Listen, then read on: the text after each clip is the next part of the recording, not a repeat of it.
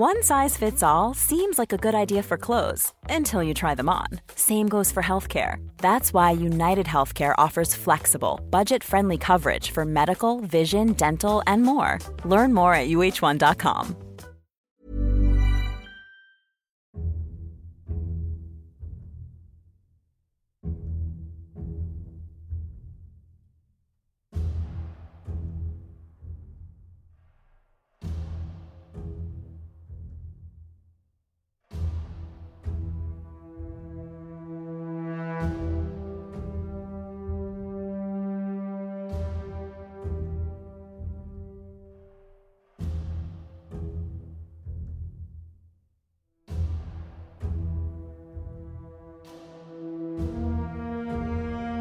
Hello and welcome to a History of Europe Battles podcast.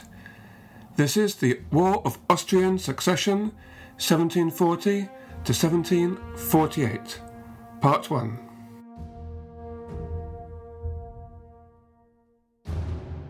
This set of episodes is about the War of Austrian Succession and the years leading up to it.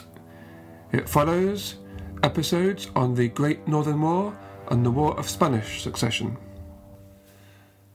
Today I will talk about the beginning of the rise of Brandenburg Prussia.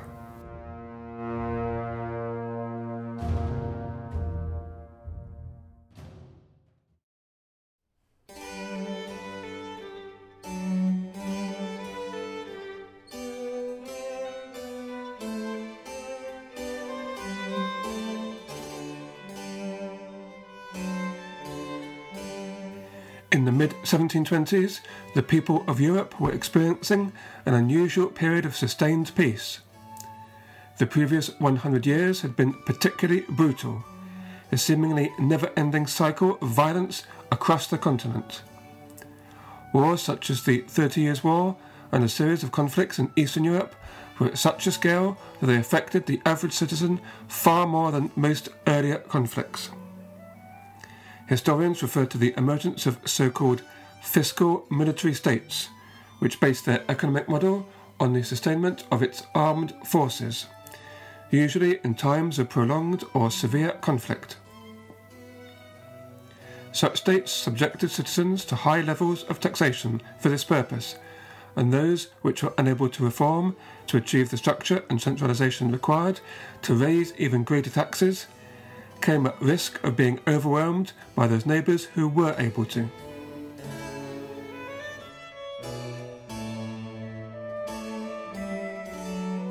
Most states raised the size of their armies to such a size they were simply unable to support them with their own native resources, and so their armies, when abroad, resorted to confiscating food and supplies from local populations. Sometimes this was done in a controlled way sometimes just random pillaging and plunder. But in all cases, the effect on the local population was devastating. The populations of the most affected regions plummeted, not so much by direct killings, but by famine, disease, and emigration.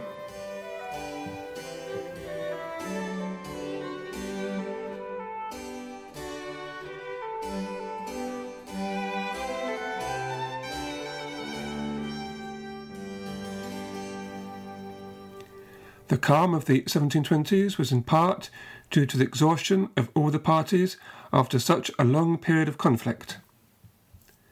This also happened to be a period when either rulers were young and required a regency, or needed a period of dynastic consolidation. In France, King Louis XV, born in the year 1710, was still a child. Peter the Great died in 1725, and was briefly succeeded by his wife Catherine I and in his young son Peter II. In England, the Elector of Saxony, George Ludwig, ascended to the throne in 1714, as his predecessors, Anne and William III, had no direct heirs, and the Stuart princes were cut out the line of inheritance for being Catholic. But another reason for this moment of peace was more profound an intellectual movement known as the Enlightenment. A generation of intellectuals were coming to maturity who were not only critical of many political and economic assumptions of the 17th century, but were working towards new principles upon which to found European civilization. In a famous thesis of 1935, Paul Hazard wrote that between the 1680s and 1710s, the European mind underwent a transformation as it loosened its ties to a classical past, embraced philosophical and religious skepticism, and advocated values based on scientific and rationalist systems of thought.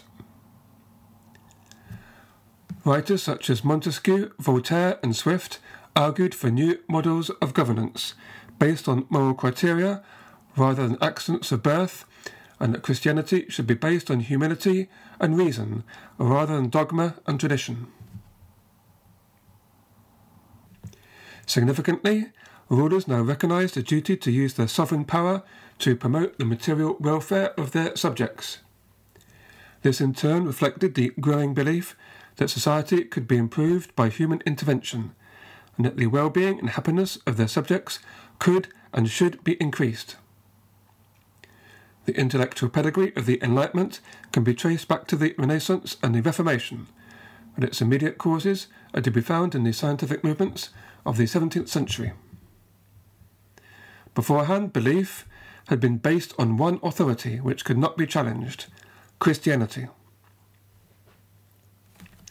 The destiny of mankind was assumed to be predetermined by God's providence, which operated in ways inaccessible to human reasoning. The works of Bacon, Galileo, Descartes, and Newton offered a cautious challenge to this iron law of providence by defining a part of God's creation, the material world, as open to human investigation, since it was regulated by God given laws of natural science which human intellect could understand. The scientific revolution, including better understanding of the solar system, was an important influence in the development of the idea of a balance of power on the continent of Europe. In theory, at least, the different states would be able to achieve an equilibrium, which would avoid the necessity of warfare. In practice, however, dynastic rulers were still under the temptation to pursue advancement of their status by the acquisition of additional territory with accompanying subjects and revenues. The Treaty of Utrecht, which ended the War of Spanish Succession, subscribed to the idea of a balance of power.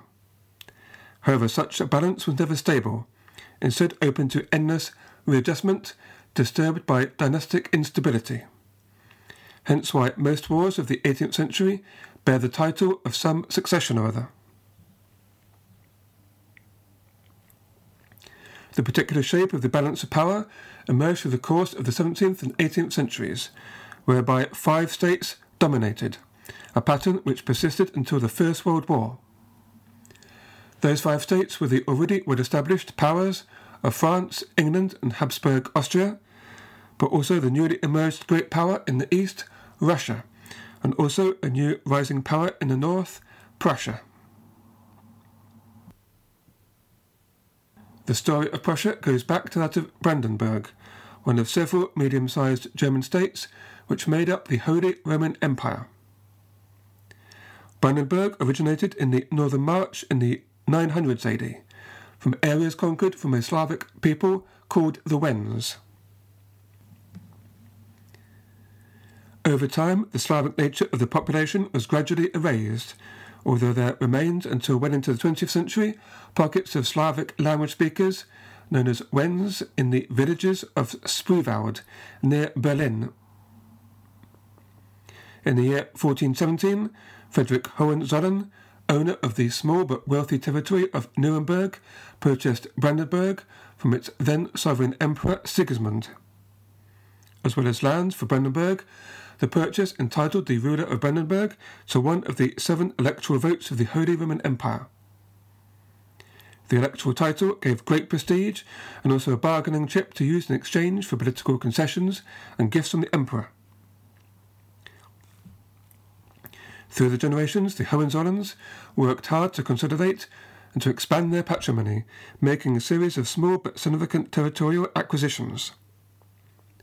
Importantly, Unlike several other German dynasties in the region, they managed to avoid a partition of their lands, passing on the whole territory to the next generation each time.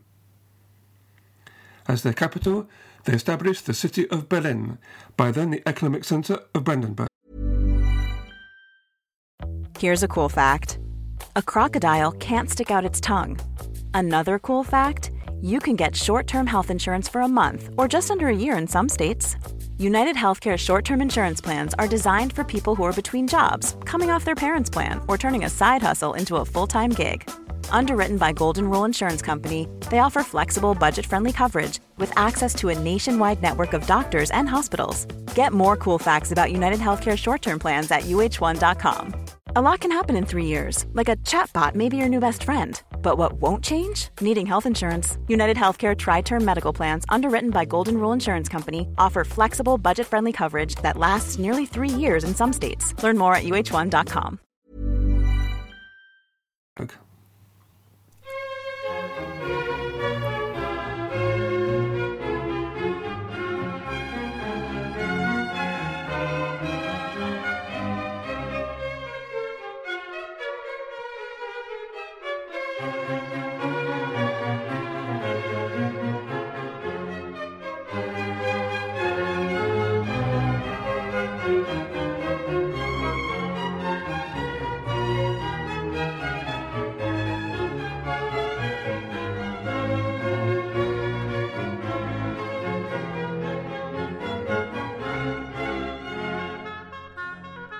land of Brandenburg was mostly flat, with few distinctive features, covered in forests of birch and fir, with sluggish rivers and meandering streams.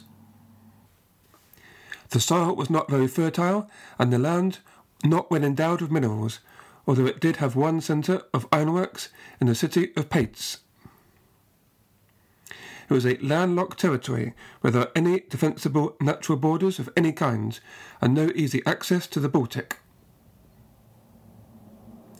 A key priority, therefore, in the ambitions of the Hohenzollerns was the acquisition of Prussia on the southern Baltic coast. The acquisition of the Duchy of Prussia, that is, the eastern half of the whole of Prussia, was achieved by dynastic means in the year 1618. The Hohenzollerns also gained claims to the duchies of Jülich Kleve and Berg on the river Rhine. These lay on the outer western edge of the Holy Roman Empire, next to the Spanish Netherlands and the Dutch Republic. The Duchy of Prussia, roughly as large as Brandenburg itself, lay outside the empire and was surrounded by lands of the Polish Lithuanian Commonwealth. It was not uncommon at this time for a single sovereign to possess such geographically scattered territories, but the distances involved between the different parts in the case of the Hohenzollerns was unusual.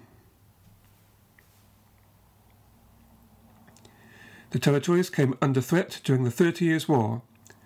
The then Elector of Brandenburg, George William, tried to keep out of the conflict, but without an army large enough to defend his lands, was compelled to drop his position of neutrality and to side with the Swedish king, Gustavus Adolphus. He later switched to the side of the emperor and spent the last four years of his reign trying to drive the Swedes out of Brandenburg. His attempts to raise an army against Sweden produced only a small, poorly equipped force, and his territories were ravaged by both the Swedish and Imperial armies. George William was forced to flee to Prussia, where he died in the year 1640. The rise of Brandenburg under George William's successor, Frederick William, is remarkable, especially considering the dire situation in 1640. After the devastation of the Thirty Years' War, the Great Elector, as he became known, was determined never again to let his realm become so vulnerable to foreign invasion. By the 1680s, Brandenburg possessed a highly skilled army, between 20,000 to 30,000 strong. It acquired a small Baltic fleet, and a land bridge across eastern Pomerania linked the electorate to the Baltic coast. Brandenburg was now on a par with its local regional rivals, Bavaria and Saxony.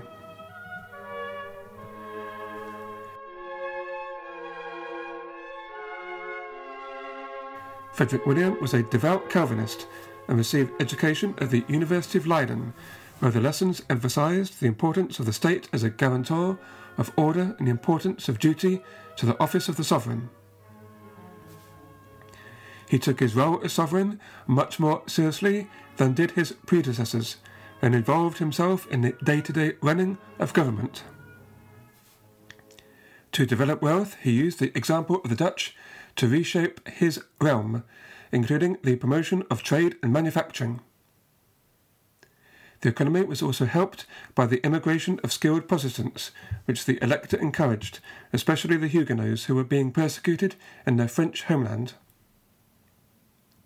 His neighbours, Sweden and Poland, both coveted the Duchy of Prussia, but with clever diplomacy, Frederick William used his electoral vote in 1657 on the death of Emperor Ferdinand III to gain full sovereignty over the region.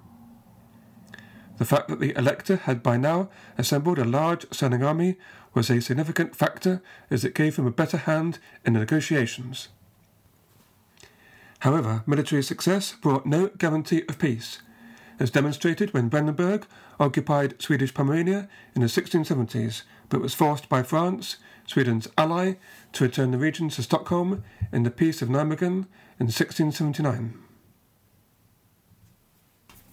By the time of Frederick William's death in 1688, Brandenburg Prussia was the largest German principality after Austria. As put by Christopher Clark in his book Iron Kingdom The Rise and Fall of Prussia, its long scatter of territory stretched like an uneven line of stepping stones from Rhineland to the eastern Baltic. Aware that Sweden and Poland were likely to seize on an opportunity for the Baltic coast, he advised his successors to act with caution. Quote, Be sure at all times that you live as far as possible in mutual trust, friendship, and correspondence with all the electors, princes, and estates of the empire, and that you give them no cause for ill will and keep the good peace. And because God has blessed our house with many lands, you should look only to their conservation, and be sure that you do not awaken great envy and enmity through the quest for further lands, or jeopardize thereby what you already possess. The edginess of Frederick William's words highlights one of the abiding themes of Brandenburg Prussia's foreign policy, a feeling of vulnerability. The House of Hohenzollern and Brandenburg Prussia continued its rise under the next elector, Frederick III. Once again, Frederick made good use of his electoral vote by using it as a bargaining chip in 1701. At the outbreak of the War of Spanish Succession, Emperor Leopold I was in urgent need of military support to oppose the placing of Louis XIV's grandson on the vacant Spanish throne.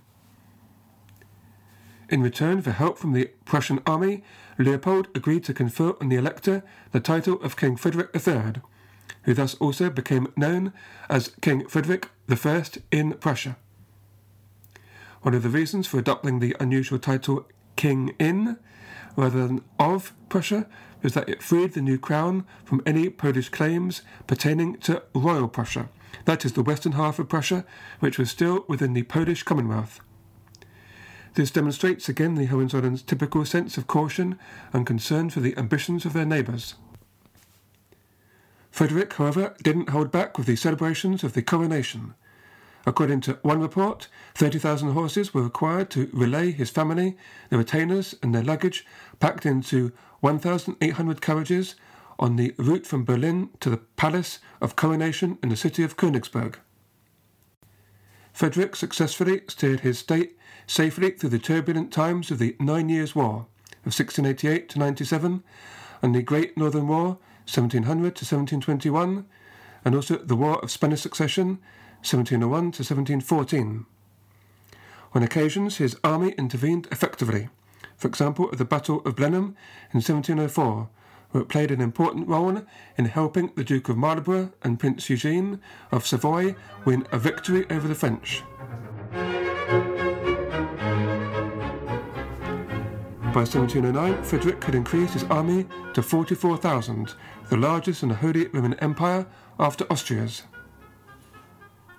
His son and successor, Frederick William I of Prussia, came to the throne in 1713.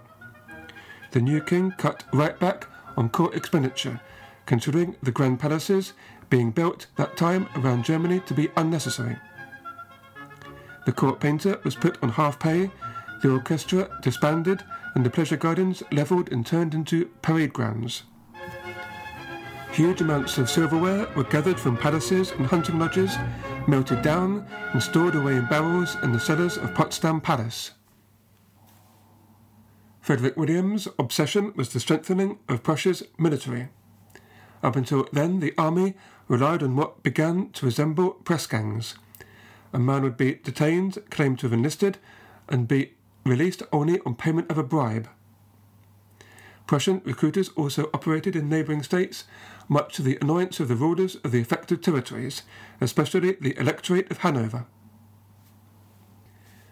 Frederick William abolished this notoriously ineffective recruitment system and set about a mixture of impressment at home and voluntary enlistment from abroad. Henceforth, all male children in Brandenburg Prussia were inscribed on the regimental rolls at the age of ten. There were numerous exceptions, such as peasant farmers and their eldest sons, merchants and craftsmen, but still a good quarter of the population were included. The peacetime strength of the military therefore expanded rapidly to about 80,000 by 1740. Above all, the Prussian army excelled in matters of logistics. It was throughout better fed, better clothed, and more reliably paid than that of its rivals, as well as possessing decisive leadership.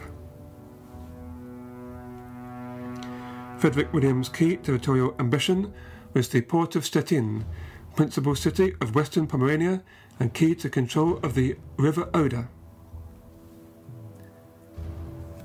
This he acquired at the Treaty of Neustadt of 1721, together with nearly all of western Pomerania, taking advantage of Sweden's weakness after her defeat to Russia at the Battle of Poltava. The Austrian Habsburgs were becoming increasingly wary of any further Prussian aggrandizement. But Frederick William acted cautiously and did not risk destabilizing relations with Vienna by pushing too hard on his ambitions. So when Frederick II, later to be known as the Great, ascended to the Prussian throne in 1740 at the age of 28, his inheritance was impressive. A large, well equipped army a low nobility accustomed to serve, an efficient administration, and a substantial war chest. It didn't take him long to make use of it.